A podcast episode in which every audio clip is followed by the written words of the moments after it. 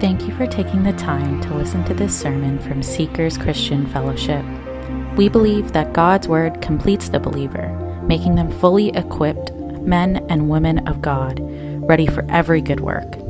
It is our prayer that through this message, you're challenged by the Word of God, built up in love for God and one another, conforming to the image of Jesus Christ.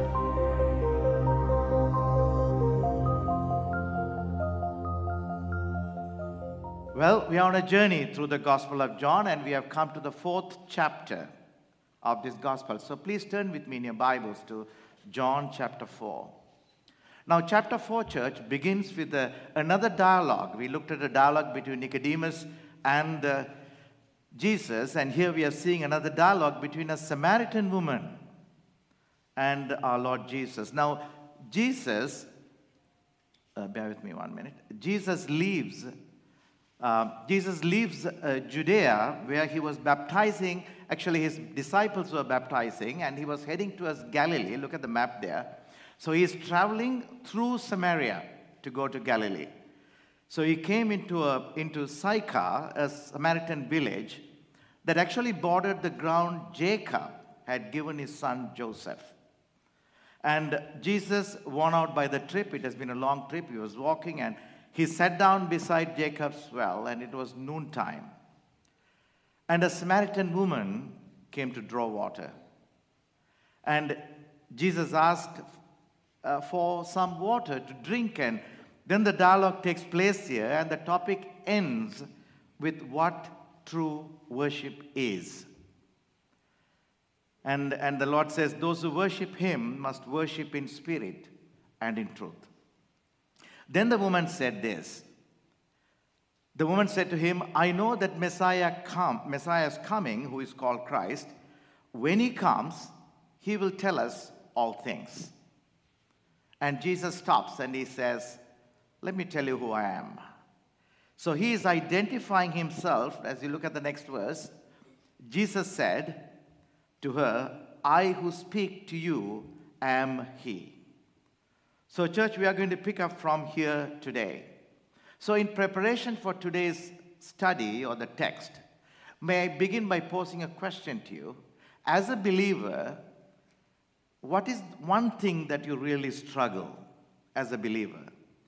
There may be many things, but for me, the greatest thing that you struggle, and if you are to be honest about it, is to effectively witness, to share God with others.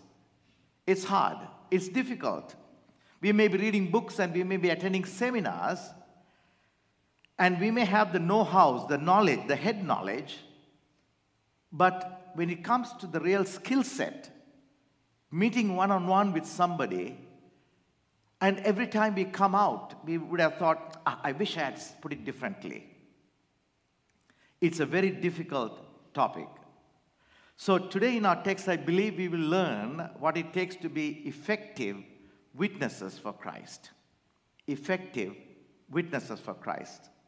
So, first, let's understand the context here. We see a Samaritan woman who would be the most unlikely source for witnessing. Why? Because she was not only a Samaritan, but she was also a woman. And she has had five husbands and with living and she's living with another man who is not her husband. I don't know how she's managing all that. But it's hard to believe that all five died. Probably it would have been a bitter divorce. I don't know. This means that she would have had a very broken home, not a happy home. It also means that most likely she had lost faith in marriage as an institution. But as a result of our encounter with Christ Jesus, we, we studied, you studied last Sunday, she became a new convert. But I want you to understand that she almost had no sound doctrine. I want you to also understand she didn't have any training how to share her faith. But what we are learning is that she effectively evangelizes her entire village for Christ. She effectively evangelizes the entire village for Christ. So let me give you the abstract of today's message, what we are going to look at. So when Jesus tells her that he is the Messiah, she gets so excited that she leaves the water pot. We are going to look into that. She goes back to her village and tells the men who normally would have laughed at anything she said. But what she is saying is important. We're going to look into that in a, in a bit, but I just want to give you, the, just to whet the appetite. She's saying, Come see a man who told me all the things that I ever did. Could this be Christ? Did you get it? Could this be Christ? So, as a result of that, they streamed out to the city to meet Jesus. They invited him, as you can read, you will see that, to stay with them. Jesus spends two days, during which time many more Samaritans came to believe. And at the end of that time, church, this is what we see. In verse 42, in the latter part of it, we see they proclaimed, and we know that this indeed the Christ, the Savior of the world. The one is indeed the Savior of the world. So, from this text, we learn valuable lessons about being an effective witness. That's what I want to look at today. So, at least three things that I'm seeing here, maybe many to others, but I just want us to focus on three only. The first point I want to bring it up, let me tell you what it is. To be an effective witness for Christ, you ought to be excited about Him. You have to be excited about Him. That's the very first point that you need to understand. So let's dive into the text today. It's looking at John chapter 4, verse 27. At this point, his disciples came and they marveled that he talked with the woman, yet no one said, not that point, yet no one said, what do you seek? Or why are you talking with her? Jesus just told this woman that he was the Messiah. The disciples returned from the village with the food they had bought for their lunch. And Jesus says, and, and John says here, they marveled, they were amazed that he talked with a woman. Their amazement stemmed, could be from two sources. Number one, because of the cultural condition. Here was a, a Jewish man talking to a Samaritan woman. Number two is that they didn't understand Jesus' mission. That is why they were marveled. They were amazed at what they saw.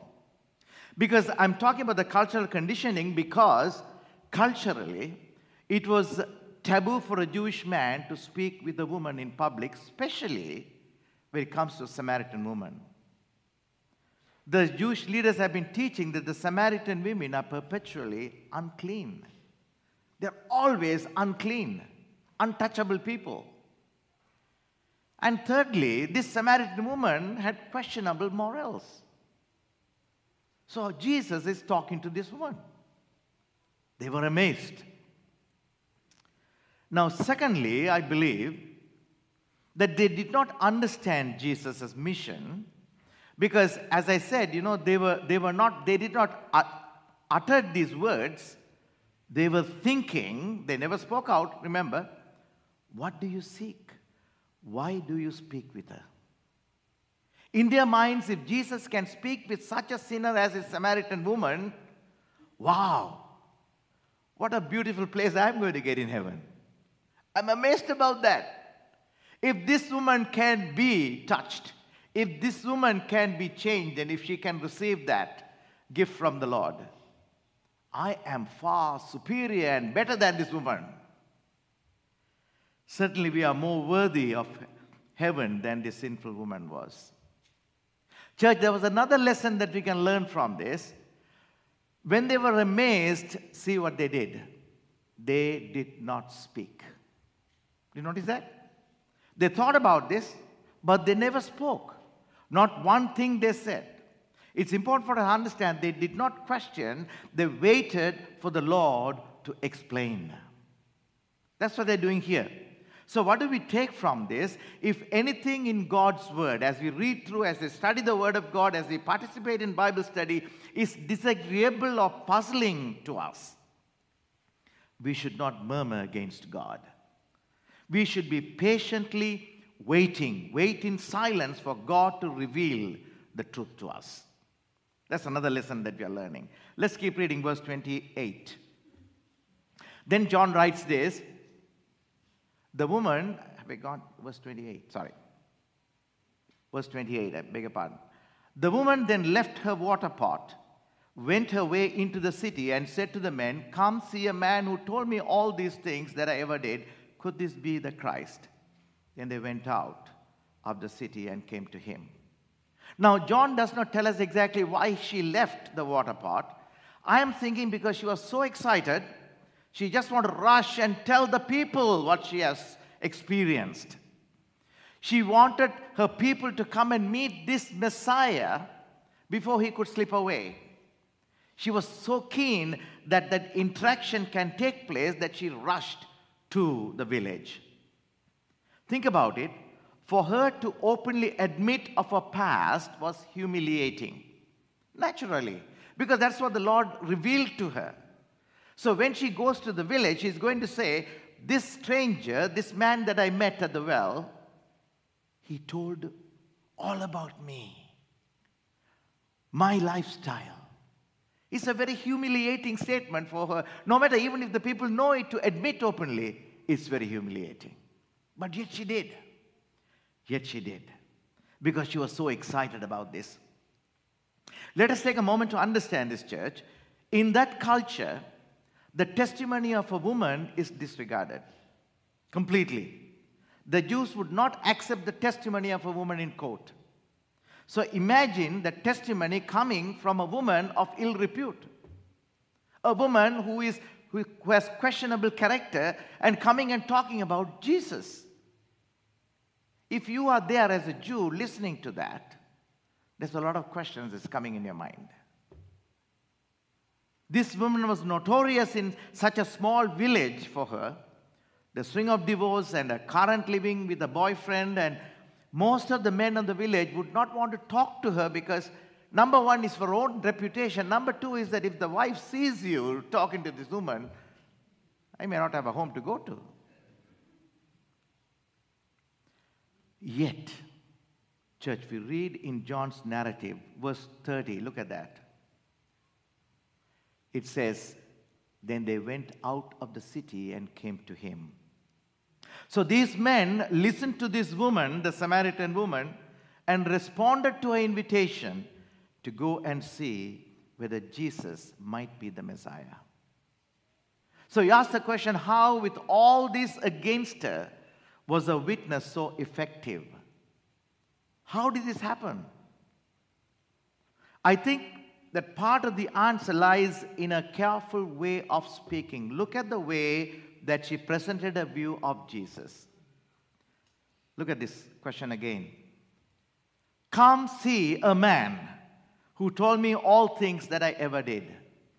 And then she says, Could this be the Christ? If she had said, This is Christ, her testimony would not have been heard and taken well. But she is posing a question Could this be Christ?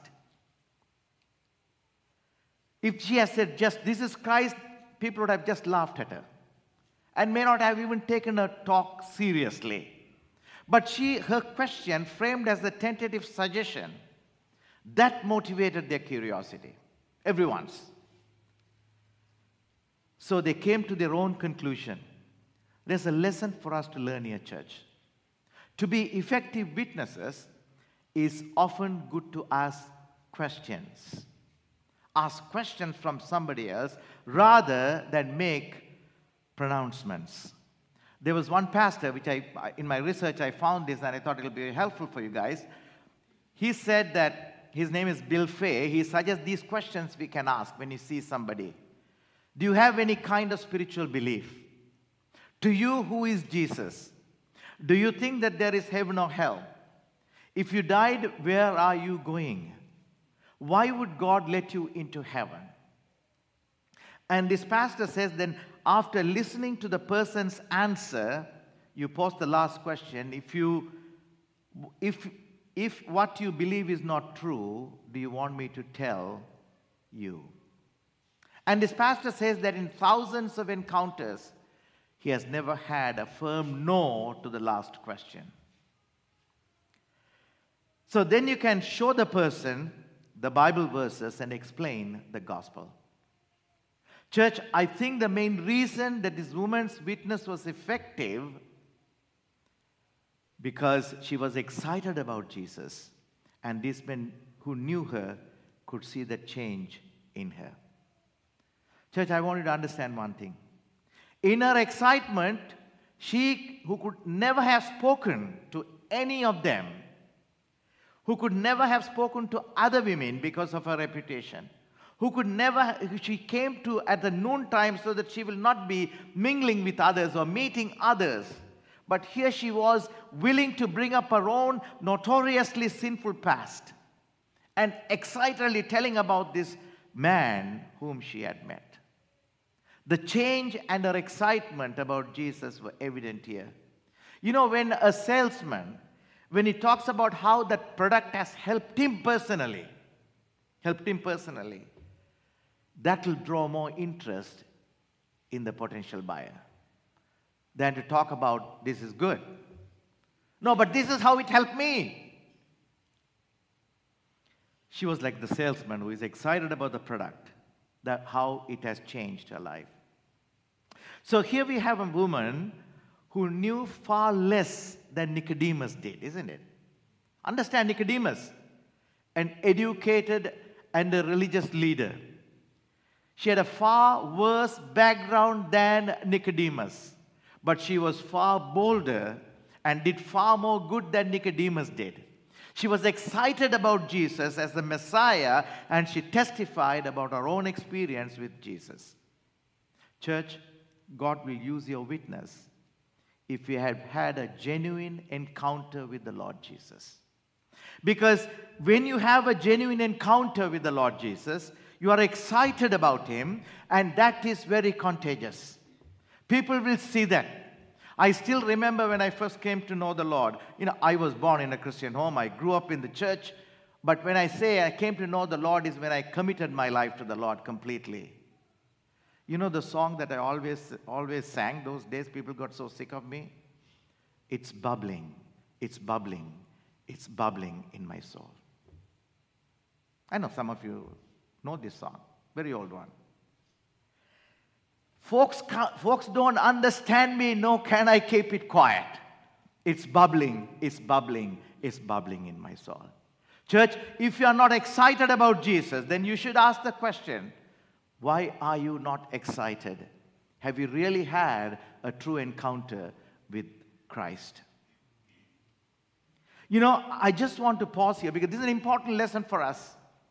We don't want to be just a Christian, a, a, namesake Christian walking around, because if you are really excited about Christ, you will speak out. You cannot keep quiet. And as preparing this, I, I, I pondered on this particular topic or particular uh, point and I thought, what are the things that makes me, why should I be excited about Christ? And I've got a, uh, I've got a few listed here. Number one, you, you are excited for Christ because you are alive today. I did some research, church. I want you to understand every single day. In the year 2020, there were 60 million people died. Whole world. So every single day, there are 170,000 people dying. But we woke up this morning. Didn't we get up this morning? God permitted you to enter into another day. I met a lady at the, at, at the outreach ministry yesterday, and she was seated in the, in, in the dining room, and she told me, when I get up in the morning, I thank the Lord and say, God, you have brought me to this day with a purpose. Tell me what that purpose is. You must be excited. You are able to get up this morning because of Christ. Thank God for that.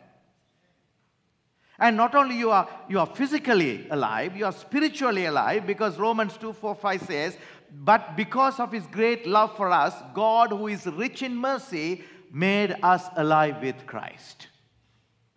Made all of us alive with Christ. Number two is you are excited because you are blessed. We are blessed people. Psalm says, Psalmist says this Blessed are those whose help is the God of Jacob, and his hope is in the Lord their God. Not only you are blessed, you are loved. Stop this pity party, poor me. If you are truly a believer, you will never say, poor me. Because he loves you. Psalmist says, I will be glad and rejoice in your love, for you saw my affliction and knew my anguish of my soul. He sees your affliction, he sees your anguish. And Psalmist says, I'll be glad and rejoice in your love. You are excited. Why? Because of Christ. And not only that, church, you are excited because you are an overcomer in Christ. Doesn't matter what happens in your life. For everyone, in 1 John 5 4, everyone who has been born of God overcomes the world. If you have overcome the world, aren't you excited? Aren't you excited? And not only that, church, you will never walk alone.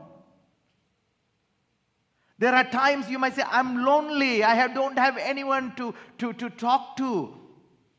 You will never walk alone. Here's what he says I will never leave you nor forsake you, is his promise. It's just that he is with us, but we don't, we don't want to acknowledge the fact that he is with us. We turn a blind eye, and in the flesh, we look at things, not in our spirit. And Isaiah says this, verse 30, 21 whether you turn to the right or to the left, your ears will hear a voice behind you saying, This is the way, walk in it. He is with you, church. You're not walking alone. You get excited because you walk in confidence. Not only you are walking alone, you, are, you won't walk alone, the Bible says, so we say with confidence, the Lord is my helper, I will not be afraid. What can mere mortals do to me? No matter what trials or, or what, what temptation or what challenges you are facing in today, you can claim this promise. We say with confidence, the Lord is my helper. And the most of all, you are excited because you know what?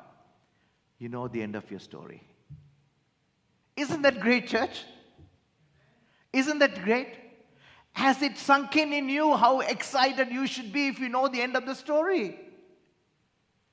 Today, you may be taking a, a, handful of tablets and pills, and, and you may be limping, and, and, and, and, and you may not be you know, getting a good health to walk around and do the things that you're, going to you're doing in this world. But soon will come a time when you leave. You know the end of the story and you get excited about that, church. So, the first lesson that we are learning here is to be effective witness, we need to be excited about Christ. Church, excitement is contagious. I'm going to say something is going to hurt some of you, or maybe all of you. I really don't care because the Spirit convicted me. It convicted me, I hope it'll convict you. And so, people like us who are so ill and afflicted can get excited about our Savior when we can show our joy in the Lord despite of all our problems and challenges, that's a powerful testimony to the, to the world. So if you are truly excited about Christ, church, it will be seen in the passion you have for Christ. It will be seen. It's contagious. When was the last time somebody came to you and said, Oh boy, you are excited about Christ? When was the last time? If you are excited about Christ, you will diligently study the Word of God. You will engage in conversations with others about the Word. Your life will be governed by the Word. Is that true of you? Is that true of your church? Then you are excited about Christ. If you are excited about Christ, you will seek the Lord in prayer in your personal time, in your corporate time. No one needs to push you to come for prayers. No one needs to do that if you're excited about Christ. If you're excited about Christ, you will want to serve the Lord. You will want to spend all your time in the church. That's what David wanted, isn't it? You will seek the leadership and for opportunities to serve. What can I do next? Can I wash the toilets? Because you're excited about Christ. If you're excited about Christ, you, you are a you are way early to corporate service. You will come to church early and will sit and meditate and be ready to receive the word. If you are excited, will you ever go late to school uh, to work? Will you ever go late to school? You won't do it because there's a dollar attached to that. But if you're truly excited about, about, about God, you will be here. That's one thing I was told and I, by my mentor when I became a believer, even before I became a pastor. I used to go to church at least half an hour. Church, I'm not saying this to uplift me. Please don't, get, don't, don't even think that way. I go half an hour below, before the church starts. I go and sit because I want to prepare my mind because you have come to the house of God. We have come to the house of God. Are you excited about Christ? If you're excited about Christ, no one needs to remind you of the men's program or women's program or youth or young adult program. You will be reminding others there is a program, let's go. If you are excited about Christ, nobody needs to run behind you. You don't need reminders. If there is a wedding, won't you, have, won't you remember that? Nobody needs to remind you. You will seek every opportunity to share who Christ is to you. That's the first lesson. Son, what's the time now, please? Oh, okay, sorry. So the first lesson is to be effective, be excited about Christ. The second lesson and I'll, I'll, I'll give you the lesson and then we'll go through that, is that if you want to serve the Lord, you must be mindful of the harvest. You must be mindful of the harvest. Let's, let's dive in. An effective witness will have a harvest mindset. Now we are looking at verse 31.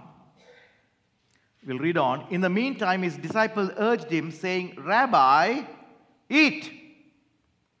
So the story is that Jesus is there, and the Samaritan woman has taken the water pot and she has left, and the disciples have come. And they say, Eat, Rabbi. We brought the fish and chips here. Let's eat.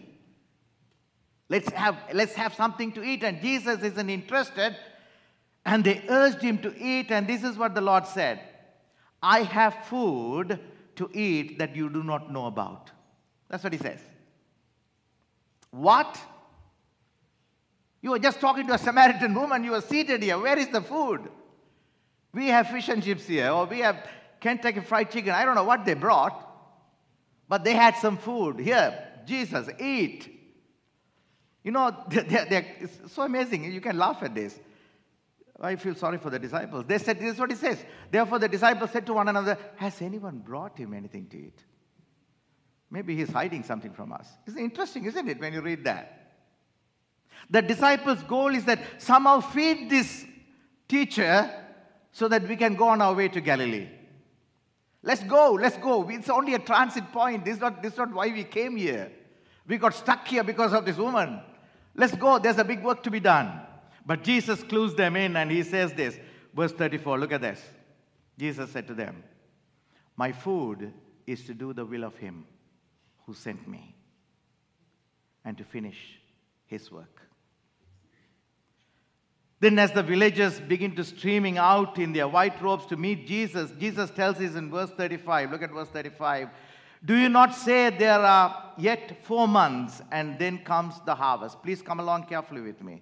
What is Jesus talking about? He's talking about the physical field. It takes about four months. Then he says, Behold, I say to you, lift up your eyes and look on the fields. What is this field he's talking about? that they are white for harvest. The disciple needed to develop a harvest mindset. So they needed to understand what God was doing in this situation. So, to be effective witnesses, we have to be mindful of the harvest. In the next uh, verses from 31 to 38, there are five observations. I'll go very quickly Number one that we need to have is we need to set our priorities right. So, in order for us to have that mind, uh, the mindful of, be mindful of harvest means we have to put the will of God and His work above everything else. See, church, what the disciples were, were on going on and eating food, but Jesus' focus was doing the Father's will and accomplishing the work that the Father has sent him to do. Jesus saw the whole village of Samaritans. That is the field he was talking about here. That's the field. They came, they come to faith in him as they discovered that he is the savior of the world. But church, listen. So often we are like the disciples. We are like the disciples, we are focused on the temporal but clueless as to the spiritual and eternal. Let me give you some example. You are working on your, on your, on, on, on, on your backyard, on the front yard, and you see a kid running across. You get mad and you are yelling at the kid and, and you want to pin him down and you want to punish him or tell the parents. Instead, to have a chat with him and show this boy the love of Christ. You know what you have lost? You have just put your yard above God's work. You missed an up. You are like the disciples. Let's go to Galilee. That's my that's the goal. Forget this. Let's go. Or maybe in your workplace there's somebody who is annoying you, somebody who is who is really a pain for you. And you want to see how we can get even as opposed to let me take some time to show Christ's love. When you take on that attitude, church, of getting even, you have put your own comfort above God's work. When someone does something wrong, especially a brother or Christ, a sister in Christ, we ought not to be looking at in the flesh, but consider it as an opportunity to point them to Christ. We'll be like the disciples if we are just telling them what's wrong or if someone is missing out of things of God, we need to stir up the excitement in them to come to church, to come for programs, instead of finding fault with them. Instead of looking at in the flesh and get disheartened, we will get disheartened. But we need to see in which ways we can replace the lamp that once burned bright in their lives. That's what we ought to see. We must consider it as an opportunity to put, to point them to Christ. So, the first thing that we ought to do, church, here is that you, are, you set your priorities right. The second point I want to bring it up is on verse 35 again. I'll tell you what it is. We must watch for every opportunity. Every opportunity. Look at verse 35. The Lord says, Do you not say there are still four months and then comes harvest? Behold, I say to you, lift your eyes, lift up your eyes and look at the fields, for they are already white for harvest. So in verse 35, when Jesus said there are still four months and then comes the harvest, he was talking about sowing and reaping in the field. That's what he's talking about. You don't sow seed and expect to go out the next day and reap the harvest. It doesn't happen that way. It takes time for the crop to grow, isn't it? But in the spiritual harvest, it's different. That's what the Lord is trying to bring a point here. The spiritual harvest is different. Now, look at the Samaritan woman. She was the most unlikely prospect for evangelism. You and I would have stayed miles away from her. She wasn't interested in spiritual things when Jesus started talking about spiritual matters. She had all kinds of mixed up ideas due to her Samaritan religious beliefs. She was an immoral woman. She was not Nicodemus, you know, when we had encounter with Nicodemus, there was some hope with Nicodemus,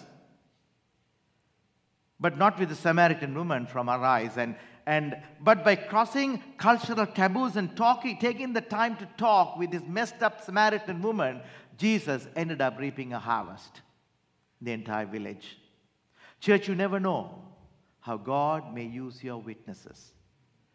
With someone whom you consider to be an unlikely prospect for the gospel. Every opportunity the Lord gives, we should consider as a platform for ministry. Every opportunity. When the Spirit nudges you or prompts you, please do not sit back and resist. Go on. This may be the harvest where the Lord wants you to be engaged or to plant a seed.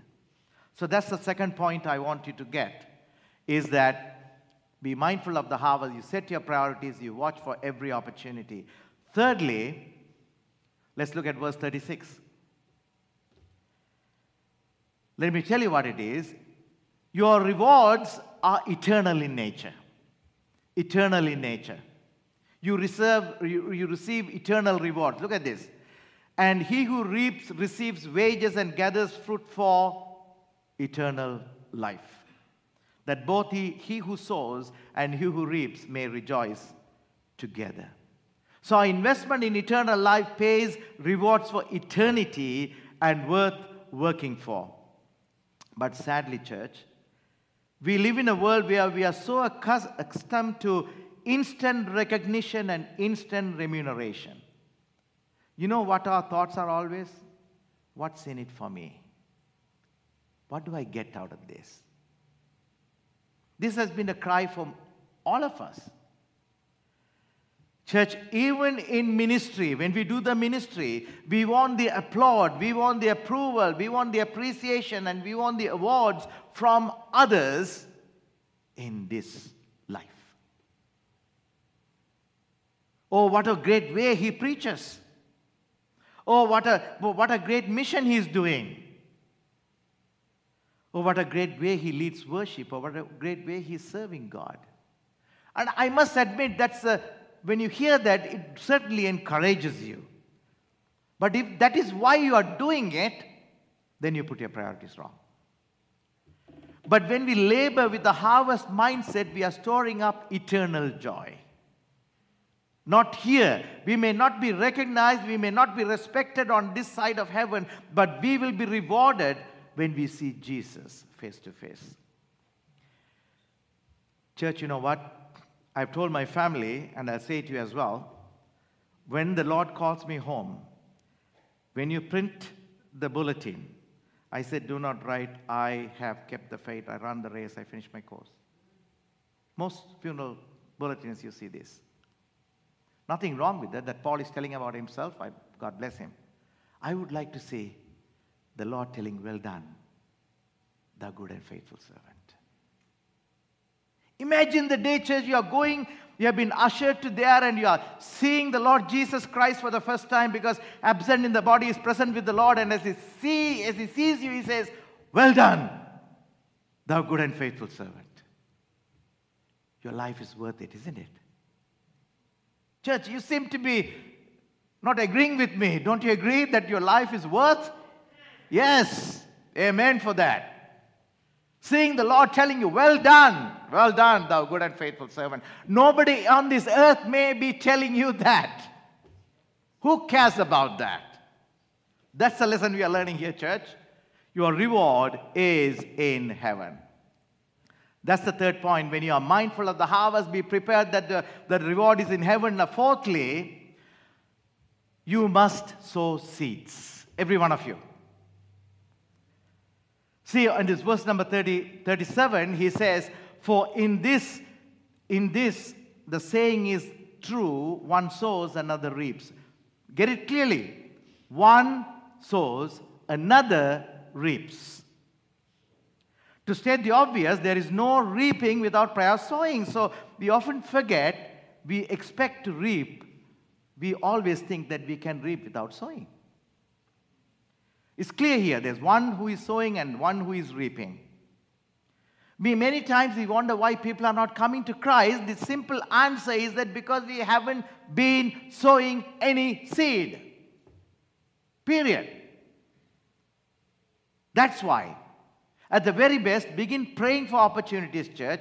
Jot down the, uh, a list of those who don't know Christ, whom you regularly have contact, Begin praying for their salvation and God to give you an opportunity to talk to them about Savior. To reap a harvest, we have to sow seed. You know, sowing seed is not easy. You can only sow seed first if the person that you're talking to understand and knows for sure that you do genuinely care for that person.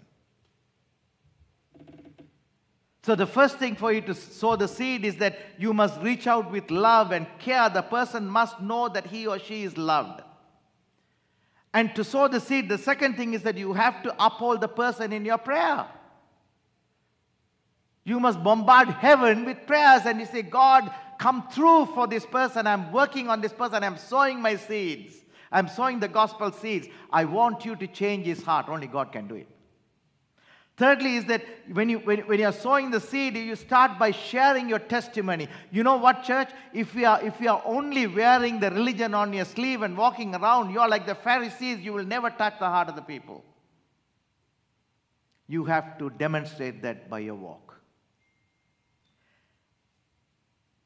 And then, once the ground is prepared, then you share the good news of the gospel.